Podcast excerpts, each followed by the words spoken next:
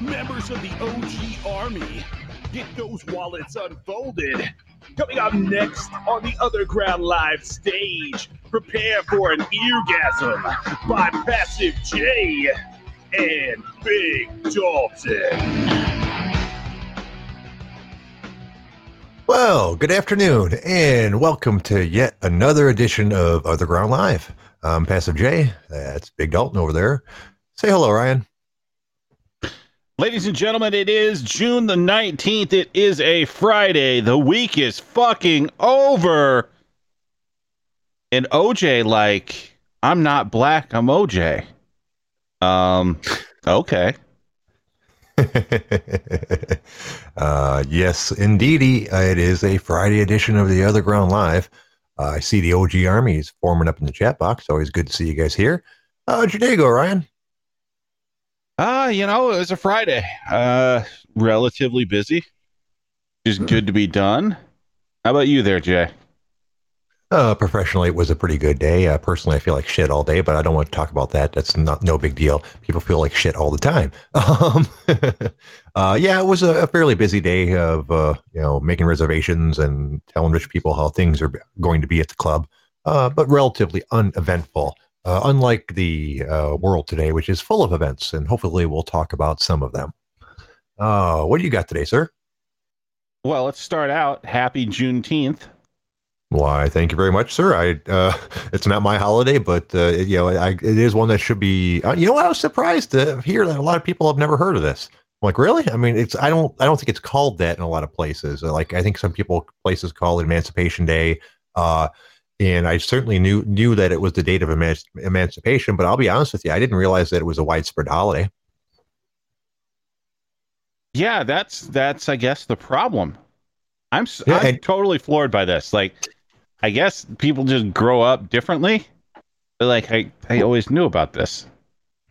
Well, here's the deal. Uh, I, I live in the suburbs of Detroit. I, I have for, for my entire life. Uh, so you would think this would be something I would hear of because obviously it's going to be it's culturally uh, important to a a large percentage of people in a city fairly close to me, uh, which is why I was amazed to hear to find out that it's actually considered a holiday and it's uh, it's notated and it does vary from state to state from what I understand. Uh, but like a whole bunch of them declare it a holiday, and I think like eight or nine or ten of them make it like a bank type holiday.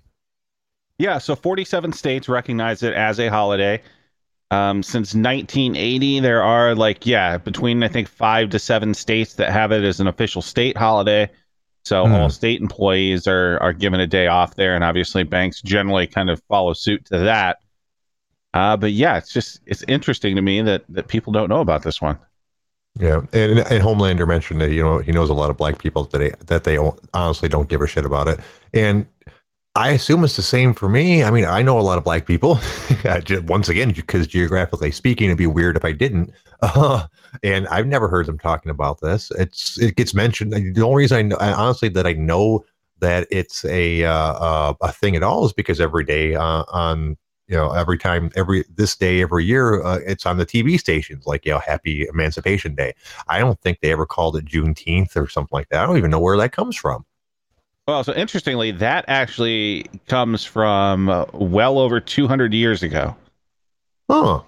Well, actually, over 100 years. It- It's 1890, whatever. It's like 130 ish years. So it was originally called both Freedom Day, Jubilee Day, which was like kind of the official term for it. And Hmm. at that point, it eventually became Juneteenth. A lot of what people think of Emancipation Day, they're thinking about the like anniversary of the Emancipation Proclamation, which is a totally different thing. hmm Um, but I guess that's I it, again must be the way that uh, some people grow up. A lot of people just don't know the history, and since it's not an official like everybody's off holiday, I guess people just don't know what it is. I think it's the same thing It's like so you working at a you know at a Jewish mob country club, you probably know when it's like Yom Kippur or Rosh Hashanah or things like that. Oh, certainly, yes. And eh, if you asked that same question, you said that on a random day, people would have no idea what you're talking about. Yeah, very true. Uh, I I was surprised at how many uh, not just holidays, how many terms and phrases that they use it on the everyday basis. Some of them, some of them not not at all. Uh, but it was really weird to to get uh, wished a uh, you know a happy New Year uh, when it wasn't even close to the New Year for the first time that happened, for example. Yeah, so I think that's the thing. It's just it's weird anymore how some people grow up. I guess I was kind of lucky because I was kind of you know taught up on kind of like black history, black culture from a very young age. So I guess I was lucky in that regard. So it floors Which me is weird. Just don't know these things. Which is kind of weird when you consider it, because uh, from what I understand, you grew up in the Midwest, correctly? Well, Correct so here's the thing, and I think this is where a lot of people have no clue because I don't necessarily talk about my life as much as you do you. Well, that's, But, yeah, that's my like, thing. Well, yeah, it, it definitely is your thing. And this is why, like, I will get very inflamed by race stuff. So, as I was growing up, um, obviously, I think we've established on this on this show that my stepdad was pretty much a piece of shit, right? Yeah. Mm-hmm. Oh, yeah. And, you know, life wasn't great at home. However, his dad was a very good dude. Um, overall, I ended up having four sets of grandparents, and both had um, both sides, both my mom and my stepdad had gotten divorced and remarried. Well, just so happened my stepfather's father, who was a World War II vet, married a black woman. Hmm. And I was very close to those two growing up. Because like I spent a lot of time, they had a farm. Like I went out and did like all of their mowing and stuff like that, you know, like four or five hours on a Saturday. So I grew up hearing about black history from essentially two people that lived through it in a time where it wasn't necessarily the you know the proper thing for this you know world war ii vet white man being with a black woman Right, right. so i got to hear about like not necessarily segregation because that was you know technically over by that point but you got a lot about how like people were treated over time and you get a lot of the stories where it was only you know a generation or two from the point where you know blacks didn't really have rights. So you hear about things like juneteenth you you understand at a very young age things about like the the n word and like the idea of just people seeing you differently for everything you do and how there were members of that family after the re- they remarried and they had a couple additional kids. So i have like step aunts and uncles where they have to teach their kids about like how to interact with the police and knowing that driving while black and things like that are, are things that we just Hmm. wouldn't think of Right, right. So, I, wow, when you when you claimed that you were from the streets, it, it was literal. Literal. It's in your blood, man. yeah if you call streets you know a, a nice you know farm outside of town with you know some, Right. some cattle grazing and know gigantic barn like the the old school like giant fucking barns yeah super from the streets Well, about you as know black as black can be for a white kid from the midwest Well, you know, we know all of those cows were in a gang, man. They look look how they cluster together like that. You can't trust cows. they'll fucking cut you Yeah, exactly.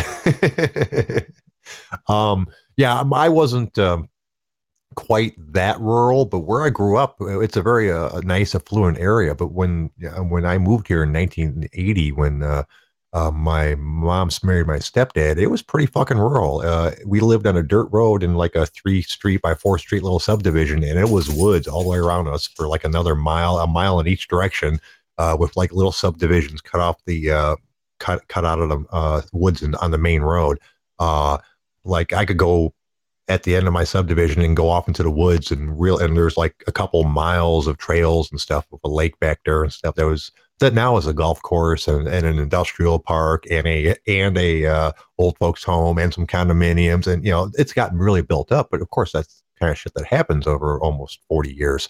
Uh actually it is 40 years. It'll be 40 years this year. Um so i've lived in the same spot. Well i moved other places but i, I came back here. It's where i like uh, but it's so I know what you're saying, kind of saying about the the rural stuff, and that's really um, why I consider myself a Midwest person, even though I obviously grew up in the suburbs of Detroit, because I didn't grow up in a very Detroit like area at all. It's kind of like in the boonies.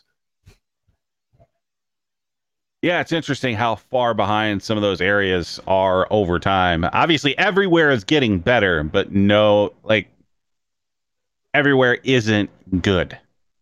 Right. Yeah, I didn't know there was no there was no black people in my neighborhood when I when when my mom married my uh, stepdad. Um, I saw my first black person ever in like I want to say third grade. We had one black person. uh, when, then I hit middle school, and there's like a half a dozen black kids in the middle school. Then you moved to moved to high school, which had a little bit of Pontiac in its uh, uh in the uh, school district. So there's probably like you know 20 or 30, but that's out of like 300 students. So even then, it was less than you know the uh, amount that you would expect. Uh, of course, you know, you move, you, you go one school district over in the Pontiac, it's like 80, 90% black, and the other 10% or 10 or 15% is a Hispanic. Uh, and who knows what my school district's like now? it's So many different. Uh, there's, uh, it's really a melting pot. This uh, city is, you know, white people, black people, Chinese people, uh, a whole bunch of different Middle Eastern types of people. Um, it's it's interesting. I like it. Uh, it's, you uh, diversity is really cool. I used to be able to eat all kinds of interesting foods. Now, not now, not so much. But I, I like being uh, in a diverse neighborhood. Yeah, I'm definitely more of that now. I'm still pretty much in a, a very kind of white suburban place, but mm. it's it's much more diverse. You know, from where I came from, like where I grew up, you know, town of little over five thousand people, maybe you know, one black person two Asian people like per grade of school. Right. Yeah. That, yeah. That's kind of how it was for me when I grown up. Uh, and of course, I say that you know it's it's a very diverse area, but it does vary from city to city around here. Like like I don't think there's any black people or Middle Eastern. I think everybody on my street's white. I don't know. I didn't go go a poll house to house, but uh, and it, it's still a gradual process. Like uh, um, they, they, built a Hindu temple about a mile and a half from me. It's beautiful too. Holy shit! I kind of want to go in just to check it out, uh, but I'm not sure if that's allowed if you don't, you know, if you're not part of that church. Uh, but you know, and it's cool. Uh, there. It's weird. I don't know if this is like this every place because I, I haven't lived in a ton of other places. But there are a shitload of churches in my area, like in my immediate area, and there always has been. In my immediate area, there's one uh, about three blocks down the main road from me. Uh, then a, another couple blocks on the other side. Then you go around the corner. There's, there's, a third one. Then you go another two blocks. There's a fourth one. And in the neighborhood behind me, there's a fifth one. I can think of honestly at least six churches within one mile of me right now. Is that normal? That sounds a little except no, that's definitely not normal. Um, yeah.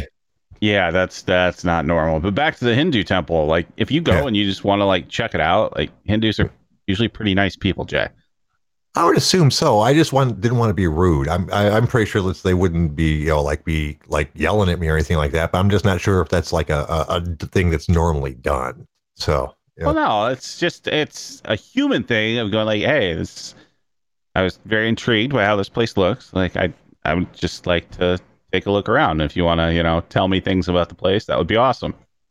Mm, yeah, I mean I uh, I remember uh, drinking beer and uh, smoking pot in their parking lot while it was being constructed. We figured that'd be a good spot since you know it's being built, so no one would actually be there at night and no reason to investigate it. So, uh, which turned out to not yeah, be you true. Might by leave that way, part out.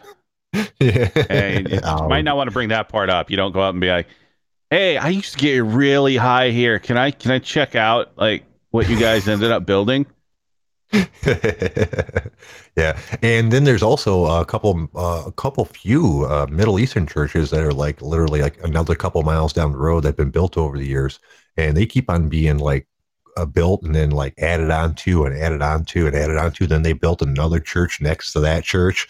Fucking, it's a very sizable contingent, and I had to laugh because when they first built it, um, there was a small house next door to like on the edge of their property, and this is on a main road and this small house prominently uh, flew an American flag, and then a "Don't Tread on Me" flag underneath that, and then I think some other sort of weird flag underneath that. And they were so upset that this Middle Eastern—I keep on calling it a Middle Eastern temple uh, um, uh, thing because I don't know which religion it actually is. I haven't stopped and read the sign. I just drive by it occasionally. um, but they were so upset that this thing was next door to them.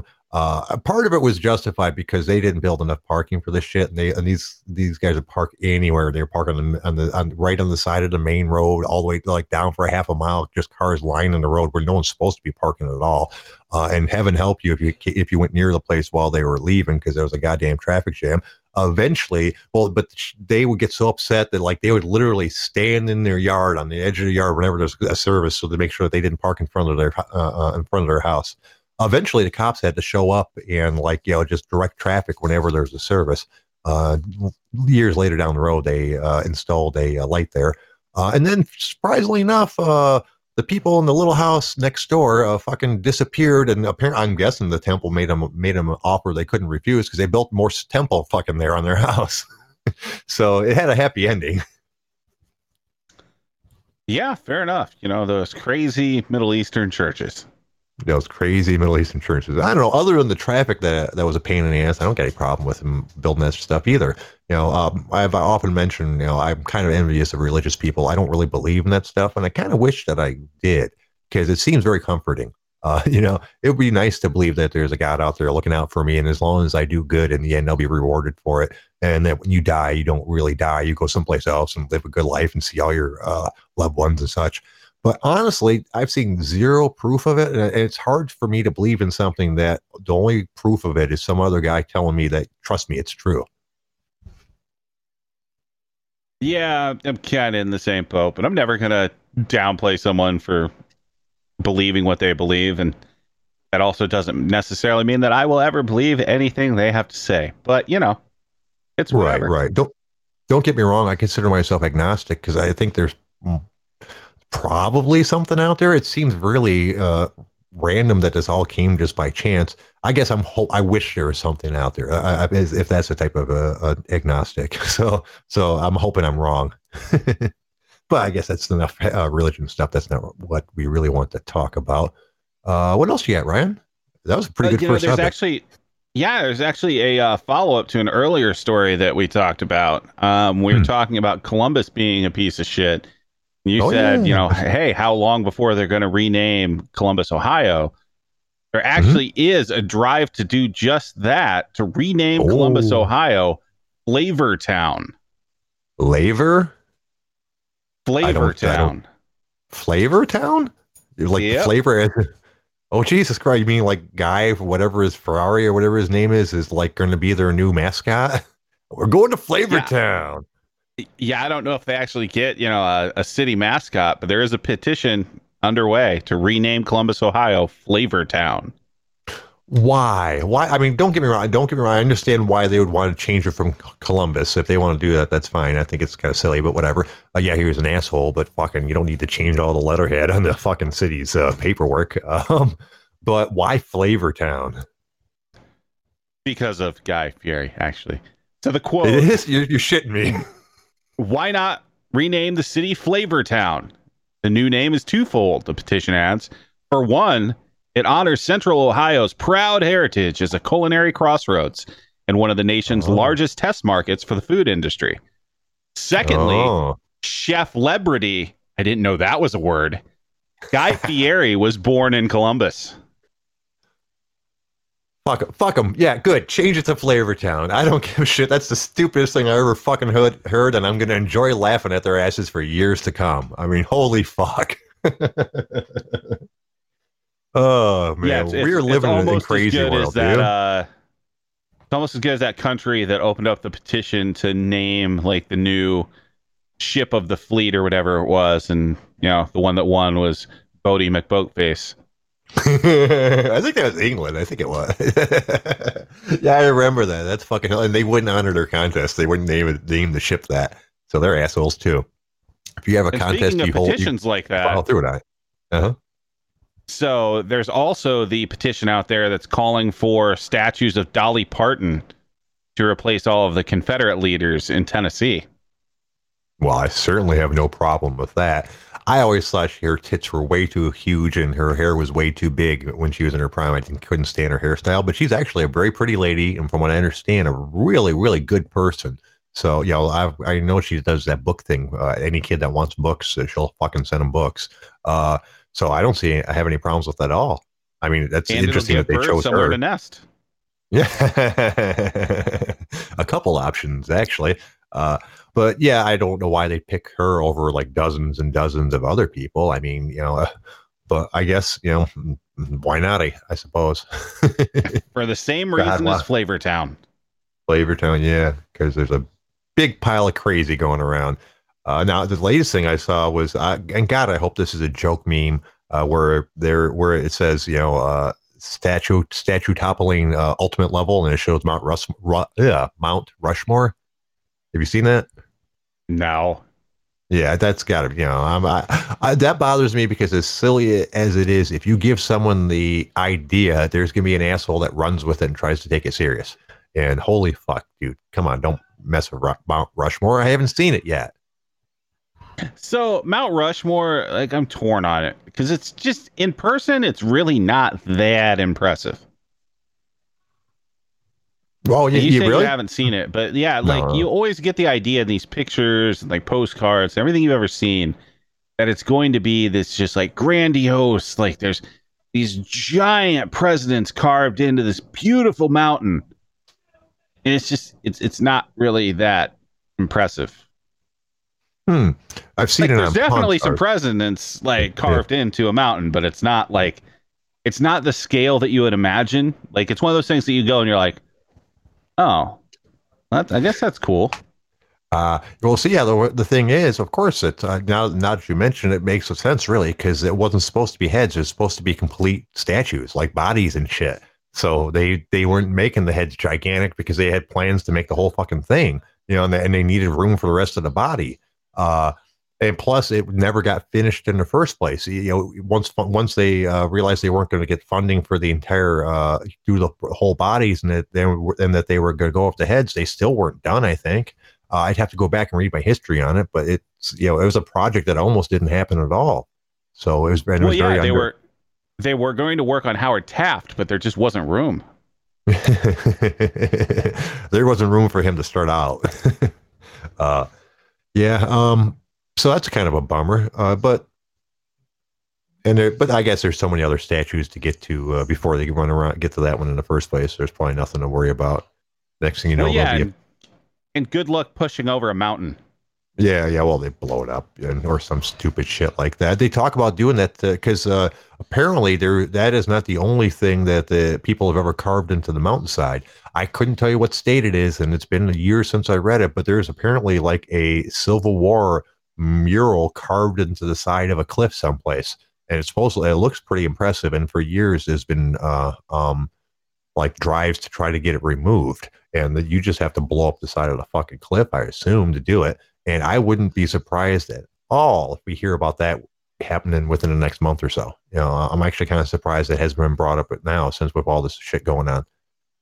Yeah, but these people that actually try to do these things, like, you think they're really going to figure out like proper, you know, explosives and demolition? Like, they could barely knock over a statue. Oh no, I figured this would be an official thing as as opposed to like you know uh, rioters uh, do or, or individual people doing it on their own. It, this would be the sort of thing where like where you know there's a petition to get it removed, and because of the climate now, as opposed to last time that they tried it, they would probably be successful. Uh, which is a shame because it's beautiful art, if I remember correctly. I feel like I, I want to Google it, but you know, I don't want to uh, stop in the middle of the show. So people Google it yourself. I don't know. Um, I'm sure you guys can come up with a, a Google search term that'll find it pretty easy um, but I'm not going to do your work for you. Well, yeah, possibly that one. There might be a drive to like officially do it, but like Mount Rushmore, yeah, the Dakotas don't play. right? Yeah, yeah, yeah. That's uh, and I guess that's not too terribly far from Vegas, is it? I mean, it's a decent ways from Vegas. Really? Oh, I so I remember uh, watching. sorry, my geography is not that great. Uh, I um, what I know about R- Mount Rushmore is watching an episode of Pawn Stars where they visited it at one point uh, on the way to uh, Sturgis and uh, was that North Dakota or South Dakota? Uh, Sturgis is that Yeah. North Dakota? Ah, I don't know offhand. It's it's in a, a Dakota, so I think they're pretty much the same from what I Oh understand. no, it is. It is South Dakota. There you go. Uh, so that's all I know about that. but I don't know, dude. Fucking. Let me see what else we got to talk about today. You got anything? I'm sorry. Do you got anything else, man? Well, the only other one, and this one is just one of those like maybe Darwinism really is a thing. Uh, did you hear about the COVID patient that died after the family that was there unplugged the ventilator to plug in an air conditioner? Oh, you're shitting me. Really? Yep, that happened. Oh, wow. Where was this at? Uh, well, shit. I think it was India, so it's not here. Okay, because yeah, I assumed it was Yeah, it probably was not India. here. But that's ki- yeah, it's kind of what I assumed because what where what American uh, hospital would you need to plug in an air conditioner, right? Right, and what like yeah, it, there's there's a lot of crazy things going on in in that one, but yeah, in uh in India there was a family that was there with uh someone that was uh obviously intubated on a ventilator to survive, and you know they figured hey it's a little warm in here, let's plug in that air conditioner. I guess we can just you know unplug whatever. Ask, motherfucker! Jesus Christ! I don't know what this is plugged into. Follow a cord. Gee, you know, they're they're the ones that deserve to die for that, not that poor person that was plugged into the machine. Holy shit, dude! Um, Right, but I'm thinking Fuck. probably that entire bloodline is probably a candidate for you know Darwinism. yeah, very true. Uh, That's Darwinism in reverse. When you're so stupid that you pass your stupid genes onto your onto your kids, who probably end up killing you. oh shit! Also on the Speaking COVID of it, train. oh, go ahead. So, did you hear uh, the basically the government of Florida and Texas have both come out amid record hospitalizations in their states that they don't actually believe they have a COVID problem. The problem Hmm. is Mhm. they've increased testing too much. Ah, the uh, the ostrich approach to a problem, huh? Yes, if we don't classify it, it's not actually a thing.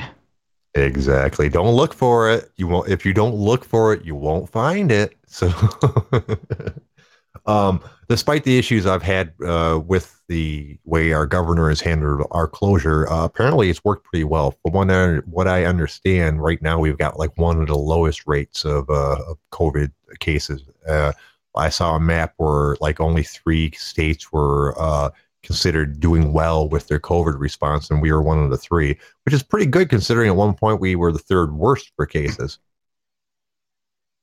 Yeah, exactly. Like the states that have actually taken this seriously and have been kind of intelligent in how they're, you know, opening things back up, like it seems to have been going pretty well. Mm, yeah, yeah. Um, and it, I understand why people have uh, issues with some of the measures, and I also understand why people have had issues with some of like the uh, stimulus packages and the unemployment stuff. You know, because if nothing else, they felt like some people were taking advantage of it, and which is true. Some people are going to take advantage of it. Um, I've heard that. Uh, this is hilarious because this strikes me as really funny and really short-sighted.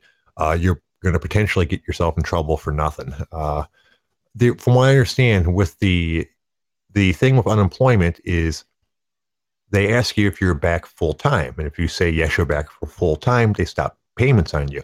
If you're not back full time, you could tell them that you could still tell them that you worked, but if you're not back full time, they will s- still give you uh, a partial payment. And here's where the trickery I've heard is going on. What people are going to try. Um, so you're having individuals that have been called back to work, and as long as they don't, as long as they miss one day, they're not back full time, so they can declare unemployment. Uh, normally, this wouldn't be worth doing because, as I mentioned before, they take half of your unemployment check uh, for each dollar that you make. So if you if you worked a little bit that week and made hundred dollars, they will take fifty dollars out of your unemployment check. Uh, so normally, it's not worth doing that because if you're after a certain amount, amount of hours, your unemployment check will be zero, even if you're not working 40 hours a week because the original payment's only $360. So uh, it doesn't take all that much before you get zero unemployment. But now that they've added this $600 extra, that changes things for people with sly minds. So I've heard rumors that there's people out there that are going to intentionally call off one shift a week uh, so that they can uh, say they're not working full time and then you know collect them collect that extra unemployment. They'll still have to uh, declare how much money they made, but since the unemployment check is so large now, like nine hundred dollars instead of three hundred something dollars, they'll still get a pretty uh, good chunk of change from the un- unemployment agency. And I'm very offended by that. You're taking what was supposed to be an emergency measure, and basically you're proving all those people right that said uh, that that we shouldn't be doing this. And I personally needed that money. I'm and it fucking made the difference between me losing my house and not losing my house. So I'm really appreciative that it happened. And it, I'm kind of offended that these people are proving everyone right when it was such a benefit to me. And I honestly think it was something that you know was good. Well, I mean, we always have to just keep in mind that there's always going to be somewhere around like three percent of the population that are just absolute fucking scumbags. Yeah, yeah, but I've heard it more often than I like too. I'm like, you know, I go, am I in, in the minority here? Am I, you know, am I to? I try to be an honest person. I mean, you know, I mostly because it's way easier to be honest, and I'm a lazy person. So, you know, if you don't lie and don't try to uh, cheat and steal, it's a lot easier to keep track of your life. Um, but and don't get me wrong, I like money just as much as the next guy, but I would just wouldn't feel right doing that. You're you're it's not money you deserve. Well, and just the entire thing is like it's gonna end up biting him in the ass long term anyway. It's gonna be oh, yeah. something there that's gonna get fucked up. Like, I try just quit trying to beat the system. Oh yeah, yeah, and, and the irony of is it of it is uh, these are banquet workers at the country club I'm I'm uh, working at. You know, um, and some of them are offered different positions in the club uh, because you know there's no banquet things, and uh, so but they don't think they're gonna make enough money for that. So you know they're just gonna collect unemployment and do work at a random uh, occasional party event. There's not going to be any fucking party events. It's it's already it's already a fucking done deal. At one point, they thought they were going to be able to get a little work in because we were going to try to do like the Sunday barbecues and a Fourth of July barbecue, and we have a Father's Day barbecue uh, coming up this Sunday. Well, fuck, the Father's Day barbecue has 138 people attending it right now, and it's it's not the day of the event, so and we've been losing people every day. We're not going to have any special events. There's going to be no banquet servers at all this season. Uh, so anybody who's turning down jobs at the club to think that they're, they're work the occasional banquet thing and you know and get unemployment is sadly fucking mistaken. And I've heard two of them that took jobs uh, uh, uh at the club in various capacities, saying that now that they're not making enough money at their regular jobs, so they're going to do this banquet thing. Oh, hold on a second, my dog's trying to get my lamp and she almost fell over. Come here, stupid. you're gonna hurt yourself. Um, and they've said, yeah, oh, you know, uh, so basically they think they're going to leave their job because they're not making enough money at it and go back to being unemployment. And guess what? It doesn't fucking work like that. If you take a job, even if it's for one week, you get a paycheck from them and then you decide you don't want to work there anymore, you're not going to get any fucking unemployment after that. Not unless for some crazy reason the business doesn't say that you quit. Why would they pay you for your unemployment when they offered you a job and you turned and you walked away from it? And these people think that's what they're going to do. Yeah, I don't I I don't get that sort of thing. Like people that so- consistently try to game the system like if they just took that much effort to be good at their job, they wouldn't even have these worries. Yeah, yeah, yeah. You know, and it's uh, well, the banquet server position is a weird one because they make really, really fucking good money, but it's they never know when they're working. Normally, we have a really busy club season, and they're working almost every day, and they make a ridiculous amount. Um, I, I, I don't know how much they make exactly, but I know someone that was working that got a job because there's no banquet things at a fifteen dollar an hour position and got their first check and said, "Yeah, I'm not gonna be able to do this. It's not nearly enough money." I'm like, "Well, shit." So these people that are just working random parties were apparently making really good money.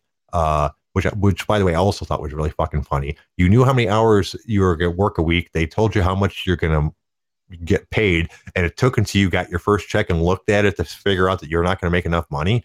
Like, do you do math? Shit, man, people amaze me sometimes. yeah, people are dumb. They uh, really yeah, are. Once again, the theme of our show. The theme of our show over and over and over again. People are dumb. Uh, but and back to being dumb and this and also uh, related to the, uh, India, since you were speaking about them earlier. I've looked up more details about this little tiff between uh, China and India, and it's a really interesting situation, dude. Do you do you know a lot about it? No, I know absolutely nothing about it. Okay. Um, supposedly there's a piece of land basically that borders India and China that they fight about all the time. You know, one of them says they own it, the other one says that they own it. Uh, it's an important piece of land because it's like through the Himalayas and it's basically the only way to get through there. So whoever controls that basically controls that border and, and who comes and goes because uh, that's you know there's no being the Himalayas is very few paths uh, through there. Several things have happened lately. Uh, first off, China has brought in a whole bunch of machinery and is cutting a trail through the hip into the through the Himalayas to that area to make you know uh, to make it easier to get to, which is a, a worrying thing uh, right there to start off with. Um, the problems that began, I guess, because uh, China walked in and built like a couple observation towers and put them up some tents and shit like that. Uh, that was supposedly in India's uh, territory.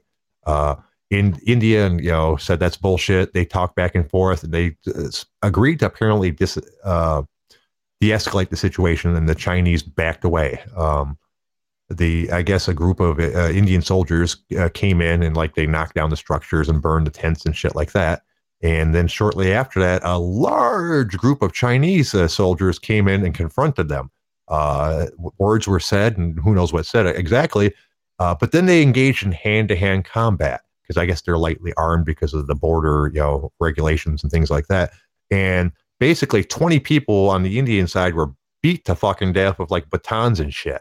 Uh, then, shortly after that, a larger Indian force responded and engaged in more hand to hand combat. And apparently, at one point, 900 soldiers were involved. Not a shot was fired. Uh, no one else died, but I guess there was like a multi hour hand to hand combat on the border there, uh, which is one of the craziest fucking things I've ever heard in my life.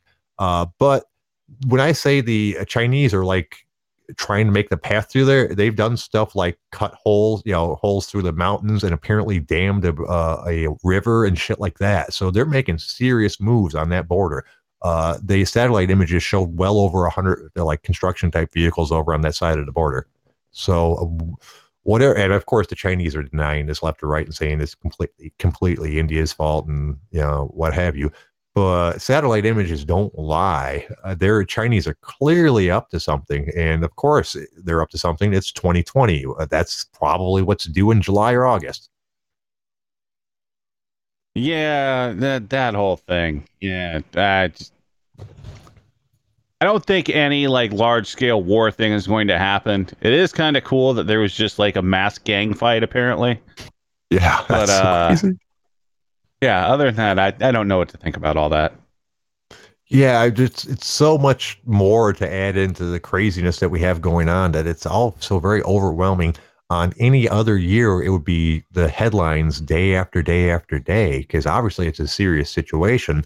Uh, both of them have fucking nuclear bombs, if nothing else. So it's not the sort of thing you can ignore and go, "Oh, well, that's their problem." Because if they nuke the fuck out of each other, it's going to affect us on over here on this side of the globe.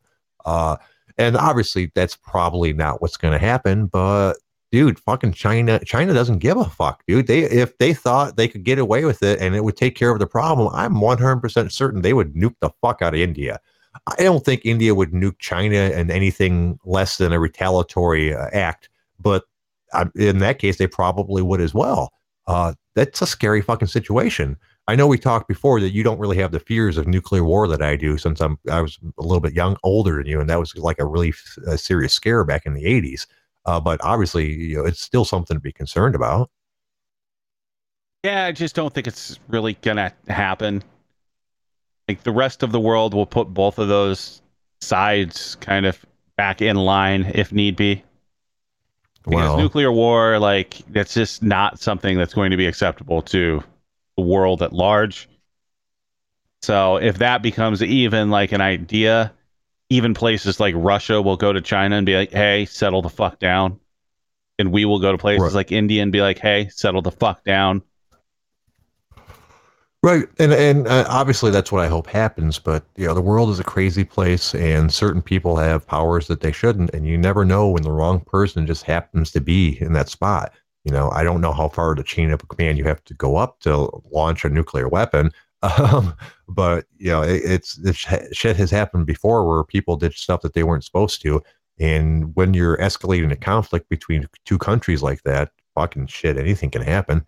It's not as serious as if North Korea got fucking, you know, uh, actual nuclear weapons instead of whatever shitty program that they have going on.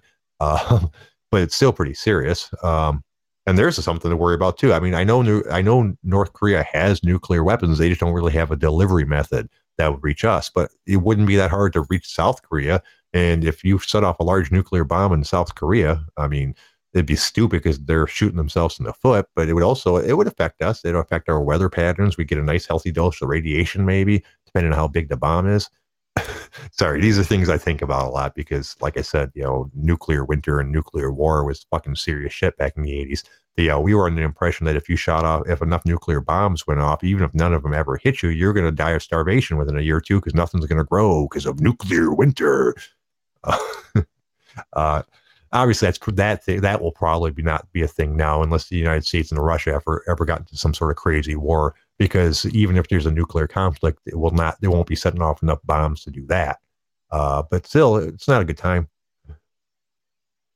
Yeah, you're uh, just a little overly, overly scared on that one, Jay. Possibly, uh, they dr- drilled the fear into you. It's, there's nothing like having like uh, uh, watching movie after movie where they you know told us we were all basically fucking doomed. Here's how it's gonna happen. yeah, but they also said you could crawl under your desk at school and be fine. They I don't put yeah. a lot of a lot of stock into these people and their ideas. Yeah. Yeah. Oh, speaking of people and ideas, did you see what Live Nation's doing? No, probably something pretty shitty, right? You are correct, sir. For the for 2021, since there's really going to be no uh, concerts for this year, they've already put out their policies for 2021. And basically, they're going to push all of the liability and all of the risk for all of this shit onto the artists. They're making major, major, major changes in the uh, uh, how their shit works. Up one second. Yeah, they want. Rolling Stone says uh, Live Nation wants uh, um, wants artists to take pay cuts and cancellation burdens for shows in 2021. Uh, it's some crazy shit, dude. Uh, let's see, where's the thing on there? Do, do, do. Artist guarantees will be adjusted downward 20% from 2020 levels. Um, I see it doesn't, it, they have the memo here, but they don't give me enough bullet points of what changes are. So, you know, I don't know what to, what to point out. Um, but some of this stuff I, I was crazy either way. Ticket prices are set by the promoter at the promoter's, sole discretion and are subject to t- change payment terms. Artists will receive a deposit of 10% one month before the festival, contingent on the yada, yada, yada. The balance will be paid after the. That doesn't seem weird. Um, minimum marketing requirements. All artists will be required to assist in marketing of the festival through minimum social media posting requirements outlined in artist offer. Uh, they have to allow all, allow all their stuff performances to be used for a live, you know, a live tele and broadcast, a live webcast, da da da da da. Uh, where's the merchandising purchaser will retain uh, will retain 30% of artist merchandise sales and 70% to the artist so yeah they uh, get 30% of that airfare and accommodations responsibility artist now uh, and then there's some really uh, nasty clauses and stuff uh, for like cancellation due to poor sales. If a, if a show is canceled due, due to poor si- ticket sales, the artist will receive 20% of their guarantee. If uh, if an artist cancels its performance, uh, the artist will pay the promoter two times the artist fee. So, like if you're going to get paid hundred thousand dollars to do the show and you cancel, you owe them two hundred thousand uh, dollars. And there's a whole bunch of other shit. I don't, and some, like I said, I don't know what some of this is new or what what's been existing, but apparently all all these artists are get fucking screwed. I mean, it sounds like a lot of that is probably relatively standard. The only thing is, is like all it really takes is a big time artist just to say, okay, well, screw you. I'm just going to work directly with venues. Yeah, and I haven't artists do already done that in some cases. Some absolutely like, and you also see that with like. So I know for sure there have been uh, comedy acts that do that. So uh, Louis C.K. before you know he he jacked off in front of a bunch of people and, and got partially canceled like he just worked directly with venues and tickets were like 15 bucks or something, but it was all handled like through him. so you didn't have like all of the ridiculous fees and shit like that. Um, Right, another right. person that goes even further than that, uh, Doug Stanhope. So the way he does it, he doesn't even book like actual like uh, like arenas or, or comedy clubs. He'll just find venues that he can just flat out book, and then again, he just handles all the tickets. Hmm. So yeah, he just a, just does a private booking and then you know sells tickets wherever the fuck he wants to sell them for. Yeah, it's kind of the same idea. So if you think about the way that they're doing like Live Nation or like other companies like that, essentially what they're doing for an artist is much like say if you own rental properties and you hire on like a property management firm. They get certain percentages and things like that just to deal with all the logistic bullshit. Ah, right, that's right. like- that's Which- exactly what this is. So yeah, like the the things that you're talking about, nothing in there really kind of raised my eyebrows. Like those would be the type of things that you would negotiate in doing a deal like that. So Right, like right. this isn't something that they're just springing on artists uh, as far as like having existing agreements there. Like this is just their business model moving forward, and if artists don't like it, artists can go elsewhere. It's not like Live Nation is required to be in that ecosystem. Hmm. Okay, now apparently, okay, here's uh, apparently these are the things that are you know, besides the twenty percent reduction. Uh, the th- the big things are uh, the them saying they'll give uh, artists twenty five percent of the guarantee if it's canceled due to poor ticket sales, as opposed to the hundred percent that promoters are currently expected to pay.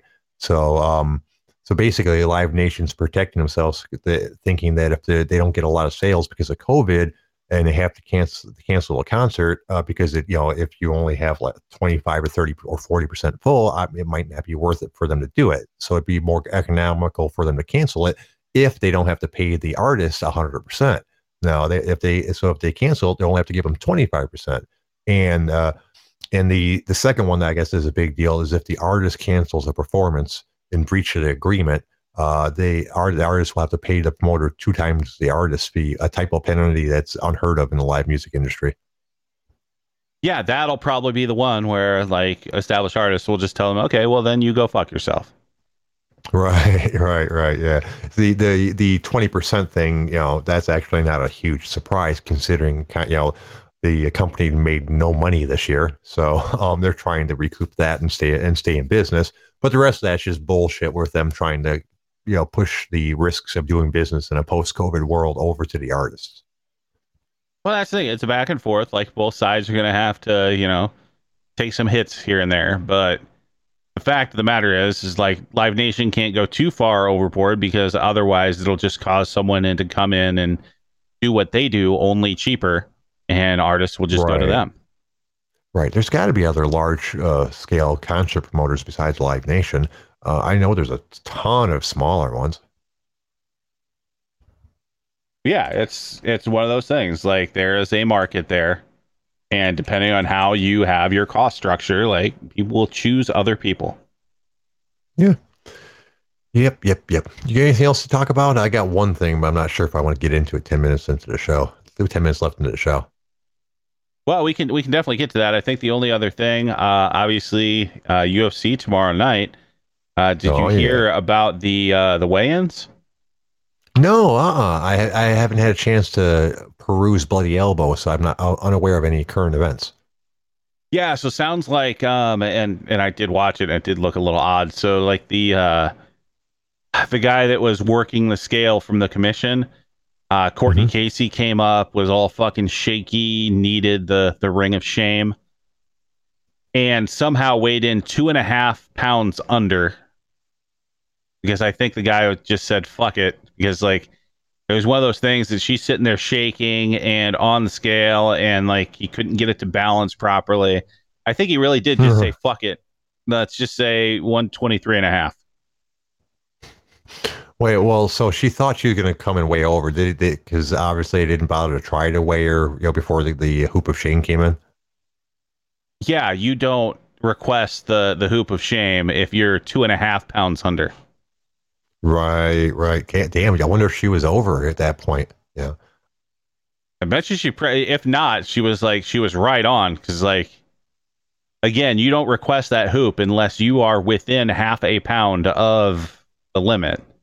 Right, because obviously they're weighing themselves constantly uh, during the process to so know what to know when they can fucking stop, if nothing else. So it's not like she thought she thought she'd go another two and a half pounds and request a hoop of shame just for shits and giggles.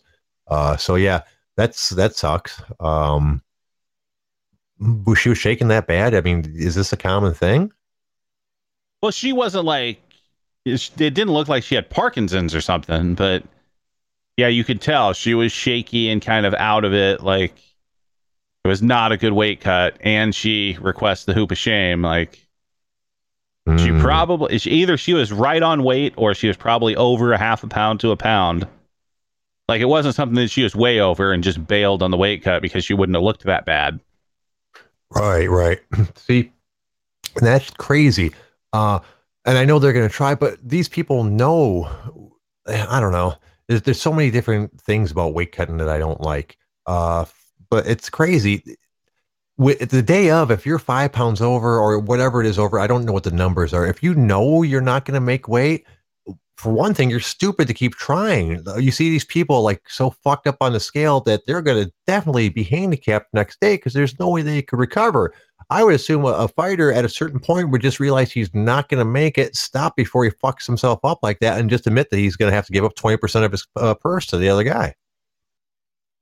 Well, I mean, there's there's also just the fact that like fighters and people that have to make weight constantly are very proud people. Like they absolutely think they're going to be able to get there. Hmm.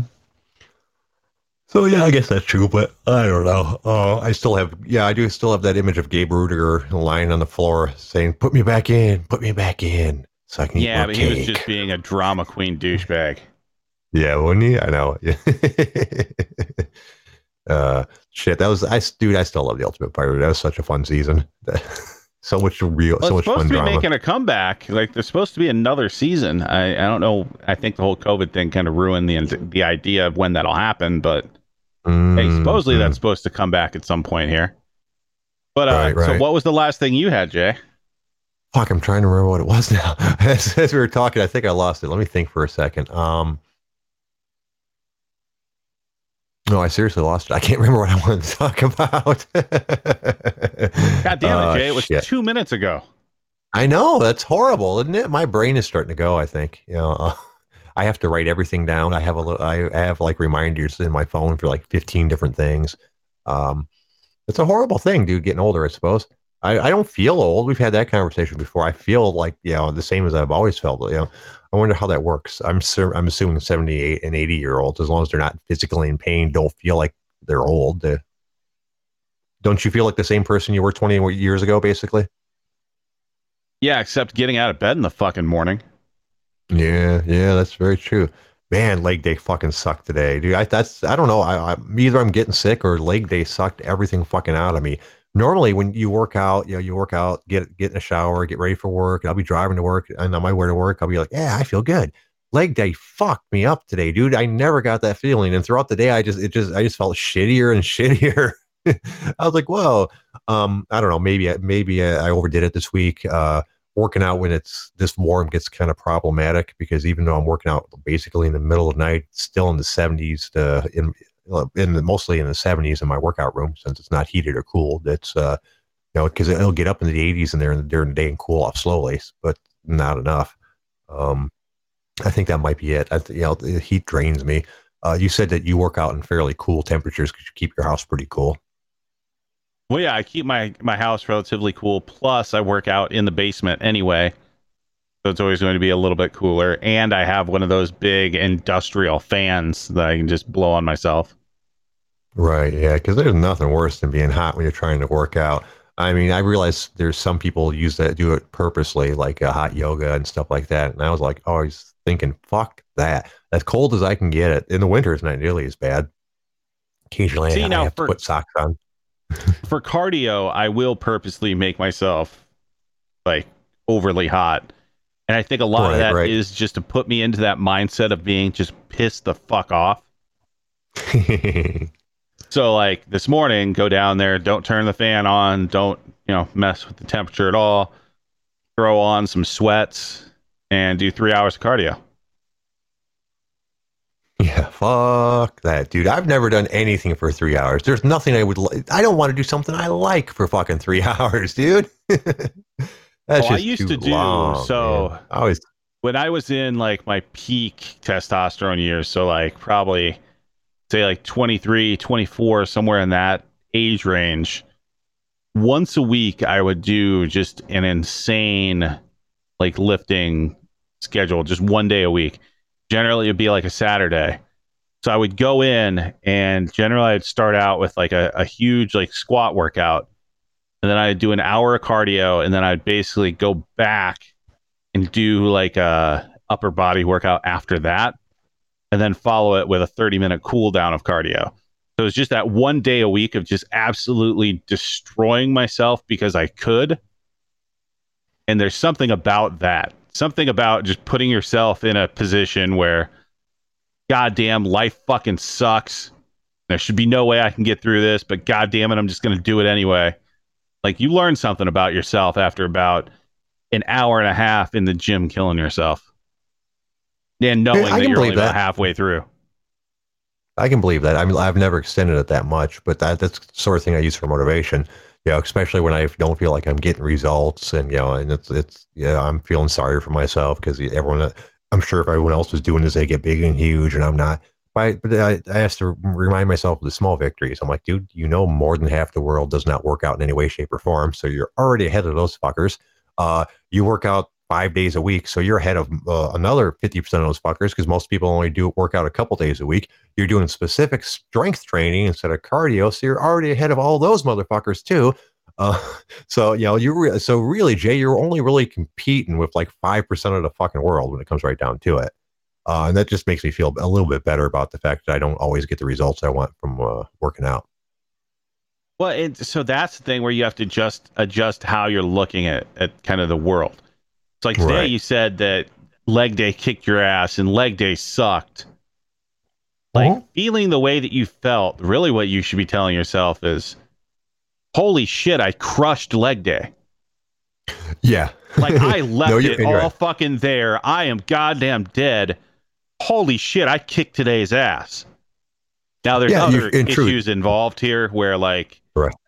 I can tell you you're not eating enough. If like you're you know if being worn down and everything lasted throughout the day yeah, it means that you're not replenishing yourself enough or often or enough both volume wise and like and just enough throughout the day. Right, right. so yeah things you need to change there. But that initial feeling of holy shit i just almost killed myself like that's a great feeling like that's a feeling you want Oh yeah, then that's and that's how I feel when I do like bench presses and dead and deadlifts and stuff. But you know how you know leg day leg leg day sucks. Um, but yeah, I crushed it. I crushed it at the point where I couldn't finish it. Like it, you had me doing uh like uh, three inch block pulls on deadlifts, and I couldn't finish them. I, yeah, I ran, I just fucking it wasn't not the the weight was not moving, and it's normally at a weight where I can pretty much handle. That's why that's how I knew I did a good job on leg day when I fucking couldn't do something that, that I normally can do. I was like, okay, yeah, we're yeah. I I wasn't able to finish the workout just quite, but uh, that's I think fu- fucking good enough. Oh, I did have a, a quick workout question for you.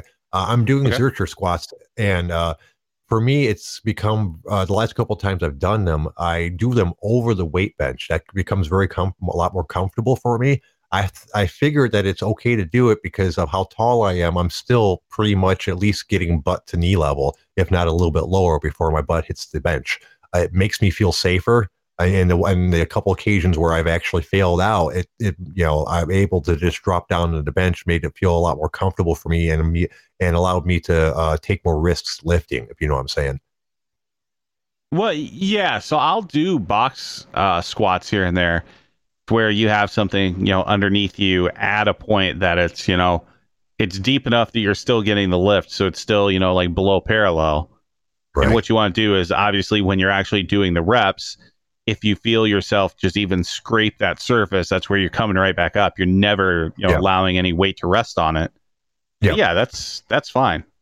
Okay, so then you think that it's a standard weight bench, so you know how tall it is. You don't think that's too tall? I feel I've looked at I've looked and it looks like I'm getting at least parallel my my butt to my knees, which is what the the minimum of what you want. If not, maybe a touch lower before I hit the uh, bench. But it makes well, me it feel depends better. On what you Mhm. mean? It depends on what you mean. Your butt to your knee. So it should be your hip and your knee should be Yeah, yeah. parallel. Yeah, yeah, yep. That's what I mean. Yeah, I guess. Okay, I was because your butt to your knee, you're still like above parallel.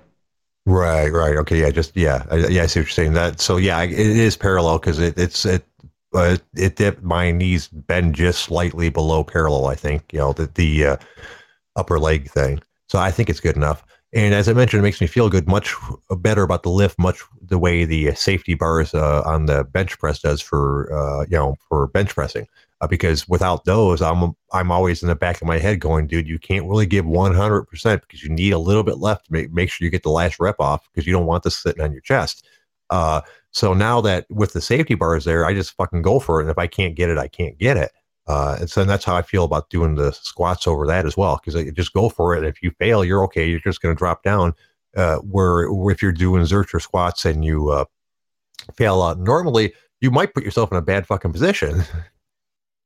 But yeah, it's one of those things that if you feel more comfortable doing it that way and you're still getting the lift done the proper way, like there's not a problem with that. Like if that you know makes you less stressed and allows you to actually just focus on your form and knocking out the movement, yeah, it doesn't hurt having a bench there. Excellent. One other question before we get out of here. Uh, you have me doing a lot of hamstring uh, workouts this week, and I and I've been doing stiff-legged deadlifts to do that, which you said uh, is perfectly acceptable. I don't like those. They, I feel like once there's any kind of sufficient weight on there, I'm taking a really big risk of hurting myself. I'm trying to keep the good form, and I'm keeping it now, but it doesn't feel safe to me. So my last workout, I, I looked up a whole bunch of different things that you could use for hamstring workouts, and I ended up on uh, weighted lunges. Uh, and I want to see what you thought about that. You can do those, but you still need to do RDLs. You still need to do stiff leg deadlifts. Like those are an important lift. Like Okay, the I'll- I'll that go they're back more, yeah, the more the reason they're more im- important for you than like uh, and weighted lunges are good, but you still need to be doing the other pieces because in order to give like a proper form in that movement, you have to be able to brace your entire body. So you have to be able to you know lock down your spine and and keep that neutral and you're working all of those stabilizer muscles again. Like this is the same thing we talk about when you don't do normal squats. And I understand you don't have an actual squat rack yet, but like that's the difference between doing regular squats and doing like a, a split legged, you know, like squat or a Zercher squat or like all of these other variations and not doing the actual movement. You're Mhm. really just kind of cheating yourself as far as how many muscles you're really working. right. So, so on I- I movements like it. that, I think more of I need to do this right and I need to be thinking about the muscles that are contracting and you need to feel that. So this is like an old bodybuilder like mentality thing that when you're doing these assistance movements and I would consider like, you know, an RDL or a straight legged deadlift, it's an accessory exercise. You should be using weight to where you can still concentrate on your form and you can actually think about that muscle tightening. Like think about it right now. If you were to just, you know, just to the air, do a curl and think about the bicep tightening and releasing. The more you think about that, like the better you're working that muscle because you're focused into that movement and you're making sure that that is the muscle that's tightening.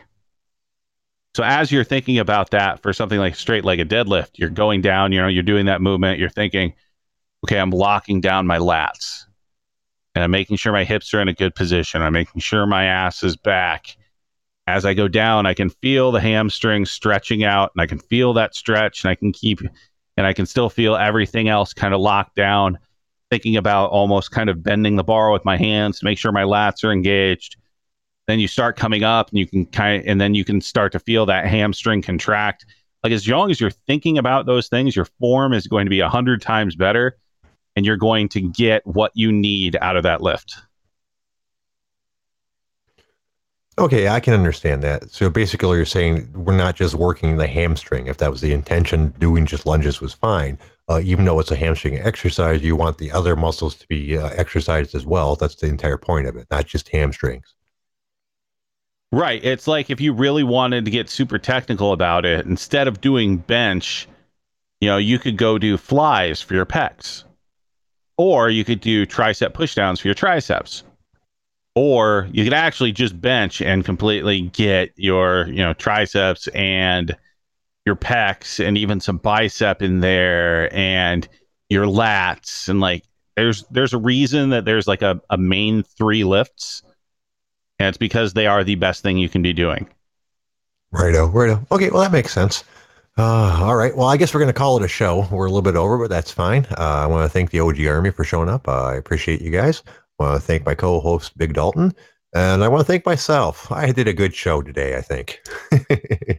what do you got, Dalton? Two things. Everybody remember there are fights tomorrow night, which means Ooh. there's not a fight companion because Jay is still a punk ass bitch and doesn't even want to watch his own friend fight and talk about it with you heathens. Well, uh, if they fight, uh, she might be on during the show. She's only she's only the second fight, which is a fucking travesty. How is she not in the main card? They're both ranked in the top ten in the division. Uh, how could they be buried that deep? As, and she's a fucking pioneer. Okay, I'm sorry. Go ahead. because it's a women's fight. Yeah. It's a non-championship women's fight. Uh, it's like, and it's not like any top five woman that's fighting. And there's don't already a women's and there's already a women's fight on the main card, and you just don't have two women fights on the main card. Because if you that, do, you're just asking that, for a nap. And this is the one that should be on the main card. Both of them are ranked higher than people. I'm just making a guess. I have no clue. I haven't looked, but I, I think they're both ranked higher than the people on the main card. I don't think that's right. I don't know. Roxy's yeah. ranked number six, and uh, Lauren's ranked number ten, I think. Well, yeah, those the exact same rankings for Pennington and Marion Reneau. Only Pennington was just fighting for the title, so yeah, those are Roxy bigger names. The title three fights ago. Yeah, but Reneau is a much bigger name than uh, uh, what's her face that Roxy's oh, Lauren fighting. Murphy. Yeah, yeah, that's probably true. Yeah. Oh well, I won't complain anymore. What else you got, my friend? Uh, the other thing I have, as always, a special shout out to all of you fuckers out there. So, fuck all y'all. Everybody have a great night. We'll see you tomorrow at 6. Bye bye.